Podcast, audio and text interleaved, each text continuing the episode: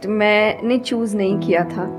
इस स्थान ने मुझे चूज़ किया था, क्योंकि मैंने शुरुआत छः साल की उम्र से की थी। उसमें आपको पता ही नहीं होता है कि करियर क्या होता है, काम क्या होता है। तो मैंने कुछ भी सोचा नहीं था। मेरे सामने चीज़ें आती गई, मुझे अच्छी लगती गई और मैं करती गई। और इसीलिए मैं हमेशा कहती हूँ, अपने अंदर के बच्चे को ज़िंदा रखिए।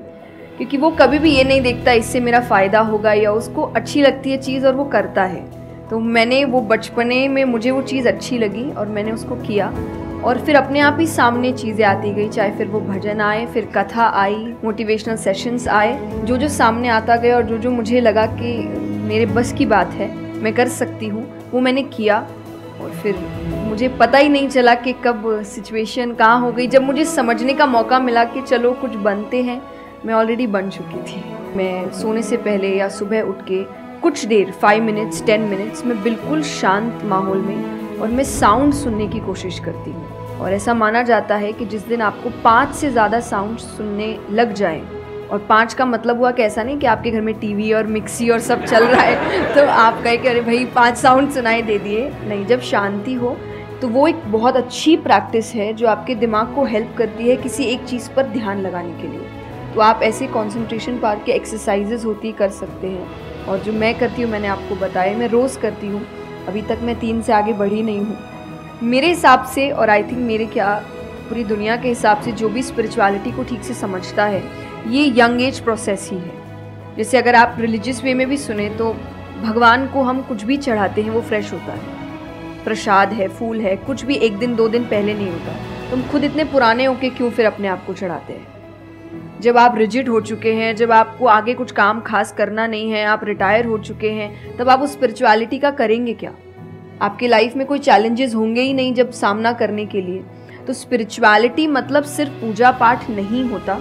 मंत्र, जैसा मैंने लिसनिंग एक्सरसाइज बताई, वैसे ही मंत्र चैंटिंग भी एक बहुत बड़ी एक्सरसाइज है कि आप मंत्रों का उच्चारण करते हैं मेडिटेशन में। क्योंकि जो पावर जो वाइब्रेशंस वो साउंड रखते हैं, वो आई थिंक दुनिया में और कहीं नहीं है। तो वो आपके करियर के लिए कंसंट्रेशन पावर के लिए कॉन्फिडेंस के लिए मेमोरी पावर के लिए सबके लिए बहुत अच्छा है। तो आपको यही समझाना है कि आप स्पिरिचुअलिटी का मतलब एक तो पहले ये पर्सपेक्टिव हटा दें कि हम सब त्याग देंगे, हम सब छोड़ देंगे, ऐसा कुछ भी नहीं होता। गीता जी में स्पिरिचुअलिटी का ज्ञान उसको दिया गया है जिसको आगे जाके राजा बनना है, अर्जुन को। उसके पास क्या लग्जरी नहीं है, राज्य नहीं है, पैसा नहीं है, क्या नहीं है?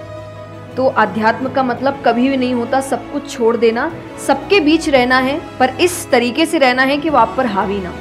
हर चीज़, यही आध्यात्म है, यही स्पिरिचुअलिटी है कि बाहर की चीज़ें यहाँ ट्रबल ना कर सके। बस, इतना ही करना है। आप अगर अपना काम ठीक से कर रहे हैं, आपके इंटेंशन अच्छे हैं, आप ऑनेस्ट हैं, आप पेशेंस रख रहे हैं, आप स्पिरिचुअल हैं।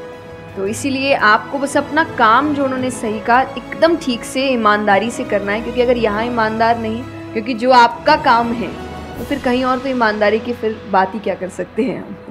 दोस्ती बहुत बहुत ज़रूरी होती है। तो सबसे पहली क्वालिटी यही है कि हम जो सिर्फ़ सैटरडे संडे जिन दोस्तों से पार्टी करने के लिए मिल रहे हैं, वो आपके दोस्त नहीं होते हैं। वो आप बस एंटरटेनमेंट के लिए आपको मस्ती करना है, मज़ा करना है तो आप मिल रहे हो। लेकिन एक्चुअल जो आपके दोस्त होते हैं ना, वो आपको भी सिखाते हैं, आप उनको भी सिखाते हैं, वो आपके साथ ग्रो करते हैं। और जैसा आपने कहा एसेंस जैसे मैं आ, मेरे पेरेंट्स के जो दोस्त हैं सालों से एक के दुक्के हैं लेकिन अभी तक है। और अभी भी हम कई बार ऐसा लगता है कि आप ऐसे कैसे बात कर रहे हो उनसे? तो वो कहते हैं हमारे दोस्तों को अपने दोस्तों जैसा मत समझना कि हम एक दो बोल देंगे या एक दो चीज़ें हो जाएँगी और हमारी दोस्ती टूट जाएगी। हमारी दोस्ती इस चीज़ पर नहीं बनी है। वो अगर महीनों भी एक दूसरे से नहीं मिल रहे हैं या एक साल तक भी उन्होंने बात नहीं की है वो एक साल बाद भी फ़ोन करते तो वो वैसे ही होते जैसे वो एक साल पहले थे। जहाँ उनकी बात छूटी थी बिल्कुल वैसे। तो सबसे पहली चीज़ की यही कि ज़रूरी नहीं है आपको अपने दोस्तों से हर एक इंटरवल में मिलना है, तभी आपकी दोस्ती कायम रह सकती है। क्योंकि अब अब लोग आगे बढ़ रहे हैं बिज़ी हो रहे हैं, काम कर रहे हैं, दूसरे शहरों में पढ़ने जा रहे हैं। अगर आपकी दोस्ती सिर्फ़ मिलने मिलाने से और मस्ती करने से तो वो दोस्ती नहीं है। तो ये सबसे पहली चीज़ है कि जो आपको आपके सिचुएशन को समझे वाइस वर्षा आप उसके सिचुएशन को समझिए कि दोस्ती है, पर ज़िंदगी भी है। काम भी है, मेहनत भी है, परिवार भी है, सबसे बड़ी तपस्या, सबसे बड़ा तप मैं कहती हूँ गृहस्थ जीवन ही है।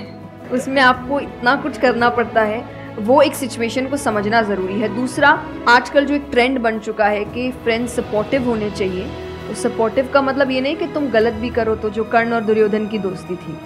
कि नहीं भाई पाप भी कर मार गलत कर मैं तो साथ खड़ा हूँ। दोस्त आपको आपके पास खड़े रहेंगे सपोर्ट में लेकिन ये हर वक्त बताएँगे कि तुम गलत हो। तुम गलत कर रहे हो इसकी सजा मिल, मिलेगी। तो ये सच्चे दोस्त होते हैं तो आप या तो कहते हैं ना कि कृष्ण जैसे दोस्त बनो। खुद ही बनो। बात यही आती है कृष्ण जैसे ढूँढने से पहले कृष्ण जैसे दोस्त बनो। कि जो हर वक्त बताने कृष्ण कभी अलग नहीं हुए अर्जुन से।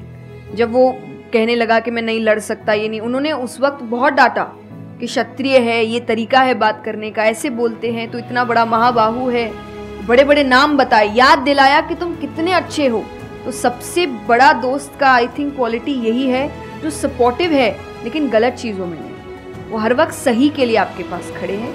और तीसरा, जो मैं सबसे अच्छा कहती हूँ, कि आपकी और उनकी मेंटालिटी मैच होनी चाहिए। आपको ये समझना है कि अगर मेंटालिटी एक नहीं होगी तो भले ही आप अपने पेरेंट्स को कितना ही कह ले कि हम कुछ नहीं करेंगे, अरे हम तो सिर्फ़ घूम रहे हैं, अरे हम वैसा कुछ नहीं करेंगे, करोगे, एक ना एक दिन ज़रूर करोगे। क्योंकि ये ह्यूमन नेचर है। आप जिसके साथ ज़्यादा समय बिताते हो धीरे धीरे उसकी क्वालिटीज़ कुछ आपके अंदर आती है। तो ज़रूरी है कि वो बिहेवियर वो पैटर्न वो मैंटेलिटी वो माइंडसेट मैच होनी चाहिए दोनों की तभी आप एक साथ ग्रो कर सकते वरना वही सैटरडे संडे मिलना और ज़िंदगी ख़राब करना यही हो पाएगा, बस। आज ये ज़माना अलग हो गया है कि भगवान से भी लेन देन का मामला चल रहा है कि आप मेरा ये काम कर दो तो ये हो जाएगा और काम एक भी नहीं हुआ तो भगवान बदल ले कि वही कहीं और माथा टेकते हैं, यहाँ तो काम हो नहीं रहा तो ये भक्ति नहीं होती। तो एक तो जो परसेप्शन भक्ति का बन गया है कि भजन, कीर्तन, पूजा पाठ कर लिया और भक्ति हो गई। भक्ति का असल मीनिंग है सरेंडर समर्पण।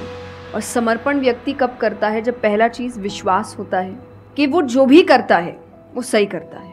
मुझसे कई बार लोग पूछते हैं कि आप बहुत ज़्यादा डिप्रेशन में नहीं जाते या कोई आपने सब कुछ देखा है, चाहे स्ट्रगल है इंसल्ट है रिजेक्शन है, हर फ़ील्ड में हर चीज़ होती है। अगर आप आगे बढ़ रहे हैं, कोई पोजीशन पे जाने की कोशिश करें तो आपको इनका सामना करना पड़ेगा। ये ज़िंदगी के साथ आता है। तो आपको सामना, लेकिन मुझे कभी दिक्कत नहीं दी ये चीज़ें। क्यों?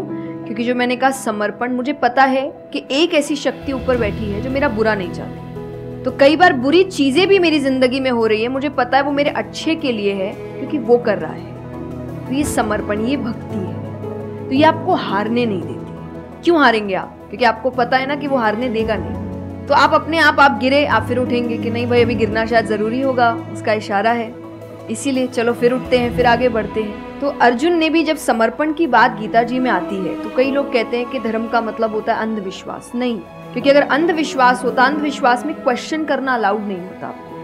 गीता अगर सिर्फ़ भगवान की बात होती तो दो पन्ने में खत्म हो गई ये दोनों के बीच की बात है, जिसमें अर्जुन ये जानते हुए कि सामने कौन खड़ा है। क्वेश्चन करने के तो कोई सवाल ही नहीं था वहाँ पर, कि भगवान लड़ने बोल रहा है, क्या क्वेश्चन करना? पर उसने कंटिन्यूसली क्वेश्चंस किए। पर उसका भी नाम आया था समर्पण।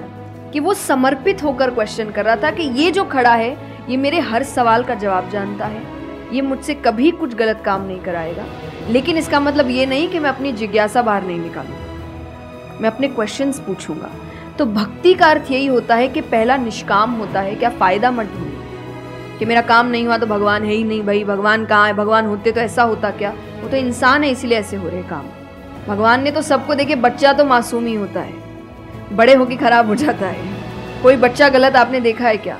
छोटा सा बच्चा ही डॉन बनने के बारे में सोच रहा है। वो तो बच्चा ही होता है, मासूम होता है, सच्चा होता है। तो भगवान इसलिए कहते बच्चे भगवान का रूप है।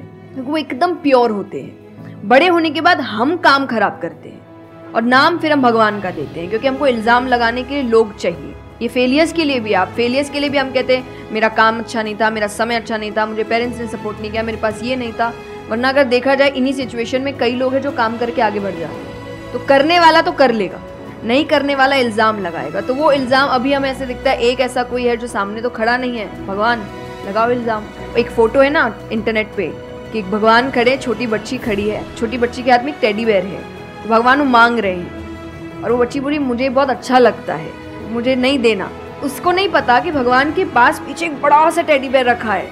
और भगवान उसको कह रहे कि बस दे दो और मुझ पर विश्वास रखो कि वो दे दो छोटी चीज़ जो तुमसे आपको वो बुरी लग रही है उस वक्त कि मेरे साथ गलत हो गया या मेरा छोटा काम नहीं हुआ। मैंने तो इतनी पूजा की थी, इतना काम किया था।